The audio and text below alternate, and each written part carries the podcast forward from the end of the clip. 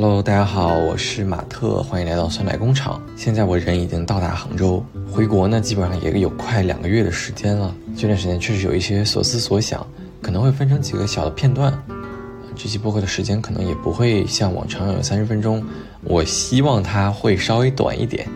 对，因为现在已经很累了，明天还要上班，但还是把它录出来。嗯，第一个想跟大家分享的就是我这次回家呢，找到了附近的感觉。我记得很早之前看向彪老师他说过一句话，他说现在的这个社会，我们丢失了附近。我理解的附近就是指说，在很早之前，我们可能会住在类似于四合院这样的街里街坊，对吧？大家跟邻居之间的关系都非常好。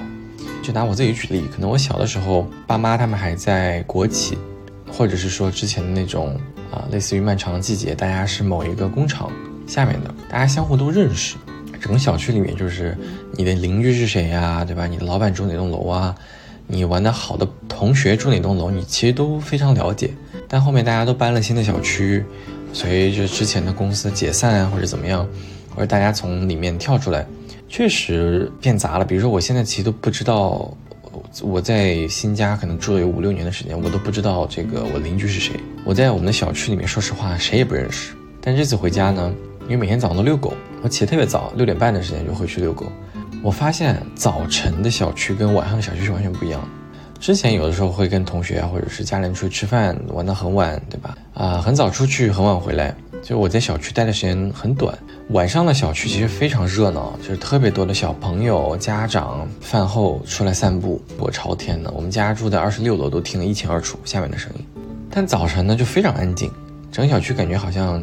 人和自然的关系会变得更近，同时呢，只有老年人，就只有老人会散步，而且你永远感觉就是有比你起得早的老年人。加了这一个月吧，让我感觉我慢慢慢慢又找回了小时候那种附近的感觉，就我开始跟小区里面的老人熟络起来了。低头不见抬头见，大家可能就会哎笑一笑，或者是点点头。慢慢慢慢，这些爷爷奶奶他们很愿意跟你说话。对吧我就是遛着狗，所以也有很多共同话题。尤其是他们家里也养狗，有几个比较典型的人给我留下了很深刻的印象。第一位呢是一位爷爷，他呢每天不苟言笑，他永远坐在小区的某一个角落里面的长椅上，然后听着东方红。就他还不用手机，他用的录收音机。他的特点就是他每天早上会戴一个墨镜，戴一个帽子，然后他的腰板挺得倍儿直。就我就是我感觉他。有点像是你去看微博上面那些参加晚宴的明星，他的背永远特别的笔直。那爷爷就是那样的。我猜他年轻时候要么当兵，要么就当领导的。他整个给人一种生人勿近的气场，大家特别受欢迎。就是在小区里面，经常就能看到一些呃这个老奶奶跟他打招呼，或者坐在他旁边。有的时候呢，人一多，他自己就会搬到 另外一个地方坐，就他不想跟别人聊天打扰，所以。你能看到，对吧？小区里面的，哎，有一群老人们，男的女的都有，他们会坐那儿聊天。这老爷大家会自己到一个没有人的清静的地方，听着东方红，然后在那里晒太阳。第二位呢，是一个我们小区的，类似于，我觉得是他们那个群体里面的交际花，就谁都认识这个这个奶奶，谁都认识，跟谁都能聊到一块儿，对吧？今天我看他跟这个奶奶聊天，明天又跟那个奶奶在一块儿散步，谁都认识。啊，因为我在他天天在他眼前晃荡，终于有一天他也是主动跟我打招呼了。他跟我说，他之前也养这个跟我家品种一样的小狗，啊，然后又开始跟我讲说，这个小狗是他儿媳妇买的，他儿媳妇很久没回家了，他不想照顾这个小狗，他然后但这个小狗又很乖的一些趣事儿，巴拉巴拉巴拉给我讲了十分钟。我是很乐意听这些东西的，因为八卦嘛，对吧？就是。谁不爱听呢？对吧？跟我也没什么关系，我都我太爱听了。那个奶奶还滔滔不绝的在讲，我也很喜欢。然后面每天都会这个点点头，打个招呼什么的。第三位呢是，我不确定他们的关系，就是我不知道是护工跟呃，我觉得是有点瘫痪的爷爷，就他可能没有办法自己行动，完全是坐在轮椅上靠别人推着。我不知道是护工还是他的女儿，反正每天早上也会推着他到小区里面晒太阳。如果天气好的情况下。每天都是雷打不动，然后他们会在小区的各个角落，有的时候会在健身器材旁边，对吧？这个女儿可能会在那锻炼身体，然后老人在旁边。有的时候呢，就他俩，他会推着这个老人散步，一边散步呢，这个女儿就会自己讲一些什么东西，比如说，哎，你看天今天天气不错啊，或者是哎今天中午想不想吃一些什么什么东西。有一天特别奇怪，就我发现他把这个老人推到了一个墙角，我说这是在走嘛，这是这有点面壁思过那个感觉。我说这在干啥？这不是在虐待老人吧？我当时就还想在这个事儿，我就在那仔细，因为我遛狗嘛，我又不好意思就是凑过去。后来我发现哦，是因为那个爷爷的面前有一副公告牌，这个我在之前那个角度看不到。公告牌上面就会写这个小区之前那些治理啊、绿化的一些故事，可能是想让这个爷爷读一读东西吧，认认字儿啥的。哦，原来是这样，就是早晨的小区让我找到了儿时附近的这个感觉。然后第二点呢，就是这次回家，让我意识到，就是其实我跟我家里人的关系还是挺幸运的。为什么这么说呢？因为我没有那种很讨厌的亲戚，就网上会说，哎呀，有一些很烦人的亲戚啊，对吧？本身你们都不太亲近，然后每天来问东问西的。跟我们家住的很近的这些亲戚都非常的好，我们都是从小就他们看着我从小长大的，所以我们之间的关系也非常好。包括这次跟家长的关系，我觉得某种程度上也能够做到带引号的平等交流了。可能之前对吧，小的时候我们都是一味的，爸妈给你输出些什么你就听着就好了，他们就是家里的这个一家之主，你就要永远的听。但现在就有点像双方都在互相洗脑，我也会一些反向 PUA 的操作了，对吧？比如说。他说了一些观点，或者是我会说一些观点，我我不管他接不接受，我就要讲，对。然后他会说：“你看你，你跟我说这个话，其实你内心都已经有想法了，你还在这问我意见。”我说：“嗯，就是，我就说我就是有想法，我其实就想告诉你们我想法是啥，就类似于这样，到达一个双方互相 PUA 的这个阶段了。我觉得是一个一个良性的一个进展吧，跟之前比。然后在我们家，我发现了一个小小的这个，也不能叫 tips 吧，但就是一个方法。”就是酒后吐真言，一定要喝点小酒，大家这个真性情才会暴露。一些在大家都清醒的时候都不敢说或者不敢表达的一些话，在酒后都愿意表达了。嗯，所以我这次呢也趁着我们家庭聚餐，对吧？大家都喝了点小酒，微醺的这个状态，一股脑说了很多我我内心的一些想法，也算是感觉跟家里人的关系又往前走了一步吧。我我个人是这样觉得。当然，肯定家家都有难念的经啊。但我觉得，如果有些话难以开口，不如就趁着什么样的一个契机，比如说对于我们来说，可能就是酒；对于有些人来说，可能就是散步。他们有散步的习惯，你跟他们出去散一次步，散步的时候你跟他讲这个话，也有可能是一个 OK 的场合，不构成任何的这个家庭关系的建议啊。但只是说我个人的一个经验分享。对，第三点呢，就是这次回去嘛，回到了儿时的故乡，确实见了很多高中同学。唉，又回到了那种高中的时代，就那种无忧无虑，或者是本科每次回来大家都不上班，周末呢想去哪里玩，不用考虑这个呃太多社会关系，大家就是是很单纯的那种同学情。然后大家呢也就周末聚餐的时候，我又感觉回到那个时候，而且我发现我已经到了要参加婚礼随礼的阶段了，很幸运参加了高中好朋友的婚礼，成为了伴郎。小的时候对吧，跟着家里的长辈去参加婚礼，我根本都不认识那些新郎新娘。坐那儿就很无聊，就吃拿喜糖回家，对吧？看看漂亮的新郎新这个新娘子，就完事儿了。现在已经变成在台上啊，看着好兄弟，对吧？或者是之前的好朋友走走进婚姻，那个感觉我觉得还是很有趣。我那些同学他也说，其实台下那些人他根本就不认识，但是他们也也已经到了就是要结婚的年龄，就反正由此吧，就展开让我觉得。突然一下意识到，从学校走出来之后，时间就像开了加速键，一下子所有的事情都变得非常的快。因为我现在到杭州已经入职一周了嘛，然后综合之前的实习经验嘛，我就觉得周一和周五是两个最难熬的天。但即使这么难熬，你觉得它过得那么缓慢，我依然觉得这几这几年下来啊，时间真的变得飞快。无论是父母老去的速度，还是我自己长大的速度，就有一种那个无形的推力，不停把我在往前面扔的那种感觉，就在后面踢呀踢，也在踢我。反正现在就是就是这样的一个感觉，每一天都变得好快。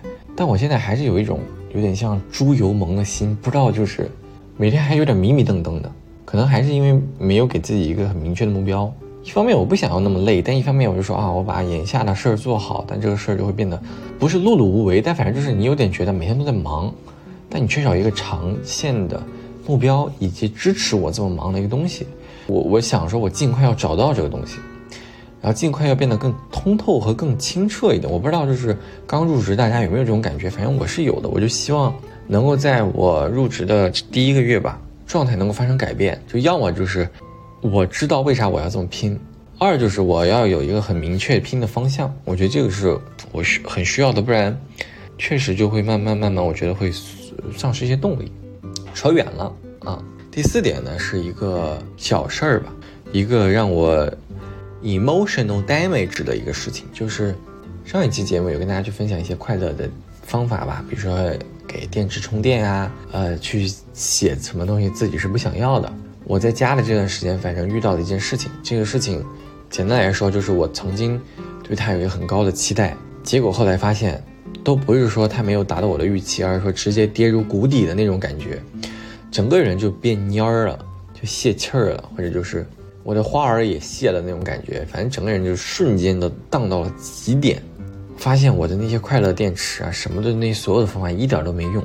刚好那天下午回到家，又是家里空无一人，就每一次就是小的时候，对吧？你在下午的时刻醒来，你就感觉你被世界抛弃，就那种情绪一下又回来了。我感觉这整个宇宙当中没有人懂我，我是这个世界上最孤独的人。父母啊，长辈他们都有一些，都已经有自己固定的圈子了，或者他们都有，比如他有孩子，对吧？或者他有这个爱人。他们可以彼此诉说，而我什么都没有。我就说我努力的活成了一个独立个体，结果好家伙，孤独来袭。我有好多话我不能跟他讲，我不能跟那个人讲，就你懂吗？就有一些事儿你肯定你是想讲，但你又觉得哎呀不能讲。比如说家里的事儿，对吧？比如说你个人的一些什么事儿，或者说公司里的事儿，你就觉得呀这个话好像可以跟他讲，不不能跟他讲，跟他讲了又不能那么多，所以有的时候那个情绪积累到一块儿，你觉得。这个世界上没人能讲，我当时甚至想说，我他我他妈的需要马上谈一段恋爱，就想要有世界上有那么一个人，我可以跟他分享我的所有故事。就当时那个情绪已经到那个那个阶段了，很忧伤，很寂寞啊！但那个寂寞不是生理上的，而就是心理上的寂寞，甚至就是心中有一点那种空落落的那种感觉，就是因为太过悲伤，生理上都有会有有反应，就我感觉到我的心就有哇凉哇凉那种，然后我的喉咙。也开始凉，我不知道有没有那种感觉，就是你你你咽口水的那个地方开始泛凉，你每一次咽口水都变得很缓慢，很很而且很艰难，就那种感觉。小的时候有有的时候，比如说很难过或者哭到很伤心的时候，会有那种感觉。我当时就是心情 emo 到了极点，就是我从我的屋子里从下午的四五点坐到晚上十点，我在那个情绪都没缓过来，就我啥都没干，饭也吃不进去，水也不想喝，就整个人坐那。什么时候好一点呢？就是我突然想到了，闪过，我奶奶她之前跟我说过一句话，莫名其妙的，好像是在我小学还是初中的时候吧。他跟我说，他说咱们家人不惹事儿，但是也不怕事儿。他当时跟我讲那个话的意思，其实不是说，就可能跟我当时所处的心境没关系吧。他可能就是说，哎呀，你在外面对吧，低调做人，咱们不张扬，咱们就好好的做事情，对吧？你也不去惹事儿啊，你也不去。啊，张牙舞爪，你懂我的意思吗？但是呢，同样，如果你遇到了一些事情，咱们也不害怕，就咱们从来不是畏畏首畏尾的。比如说有谁欺负咱们，咱们也完全不害怕、不怯那种。他想要跟我表达这个意思，但是当时这句话闪过我脑间，我突然就释然了。我当时就在想说，有很多时候啊，遇到一些事情，它就像什么？它就像海浪，就你去海边，然后那个海浪呢打在你的脚上，又从你脚上打到海滩上。那个湿漉漉的感觉是一模一样的，就这个事情它来了，就来了，你没有办法阻止它来。很多事情是这样的，可能很多事情我们有选择，但有很多事情我们没选择。它就像海浪打在你的脚上，我的办法是让它流过去。所以，如果说这期播客有什么感悟，或者说有什么一定要分享的话，就这句话，就是如果大家真的遇到了一些你认为过不去的事儿，或者是你认为莫名其妙的事儿，就是这样的，就是你把它想象成。一阵海浪让它打在你身上，然后再让它流过去。我当时就这样想的，我当时就说：“OK，那它来了是吧？OK，那就让它过去，或者说，那我现在就处理这个事儿。”所以他就不会让我太沉浸在那个悲伤的情绪当中。我可能就会想说，其实也没啥，好像哦，那这个事儿来了，那咱们就处理呗，对吧？那既然已经糟糕到这个地步，那又能怎样呢？我不还活得好好的，对吧？这个事儿它发生就发生了。后面慢慢慢慢，我就说哦，那其实我这个事儿也可以跟我朋友讲，我也可以跟我家人分享，其实也没啥。我承认肯定是要有一个情绪的那个跌宕起伏，但是让它变成海浪，让它过去这句话，当时当下对我的帮助特别大，所以第二天就没有满血复活啊。那个事儿困扰了我，可能得有两三天，但反正第二天就立马活蹦乱跳，就恢复正常了，至少表面上很正常。前一天我，我天呐，那几个小时我整个人就是蔫儿了，可能就是因为我对那个事情的期待太高，而且我之前一直拿那个东西定义我自己，就我觉得我就是这样的人，我我我活着的目的就是为了他，然后突然一下他没有达到我的想法，你懂我的意思吗？我之前对他的期待太高了，希望我们我之后遇到的所有事都能像海浪一样在我身上留下短暂的痕迹就好了。然后我就可以让它过去。最后呢，呃，一个小点，就我已经到达杭州了，然后开始打工人的第一周，虽然还不是正式员工的身份，还在实习，因为还没拿到毕业证，但现在呢，就有一点觉得我，我觉得我们组做的事情很有趣，但跟我之前做所有事儿都不一样，所以不能说迷茫，只能说就是一是很难，二就是我还确实没有一个很清晰的概念，就我觉得我现在还是有点摸着石头过河，我希望。下周我能主动，就是再主动一点去问更多的事情。可能上周我还是在一个有点懵懵的，很多时候因为工作项目都很着急，所以有点像我直接给你派活，然后你直接做那种感觉了。希望下周能稍微好一点，然后我也可以更主动的去问、去学一些东西吧。不知道是不是所有刚入职的同学都有类似的想法，但但确实我觉得我下周要有一点主动的改变了。嗯，那这期播客很短。但确实，因为也停了很久了，想说赶紧恢复，对吧？咱们就是这个时而摆烂，时而勤奋，现在就是又要回到正轨的阶段了。那这期播客在结束之前呢，问大家一个问题：就是这次回回家有跟家里去一个博物馆，那个博物馆修得很好啊。我 如果你真的不知道去哪玩，你可以去一趟博物馆。现在博物馆跟我们小时候的完全不一样，现在那个各种高科技显示屏修的那叫一个漂亮。这一期播客最后就想跟大家讨论一个问题，就是如果说你可以把你现在手头边的一个物件留下来，留留存那么一两千年，放到一两千年之后的博物馆里面，让他们那个人去了解现代生活，你会选择一个什么物件儿？就他们会通过这个物件说，哦，原来那个时候这些人用这个东西，或者哦，原来他们那时候生活是这样的，嗯，就一个什么样的物件？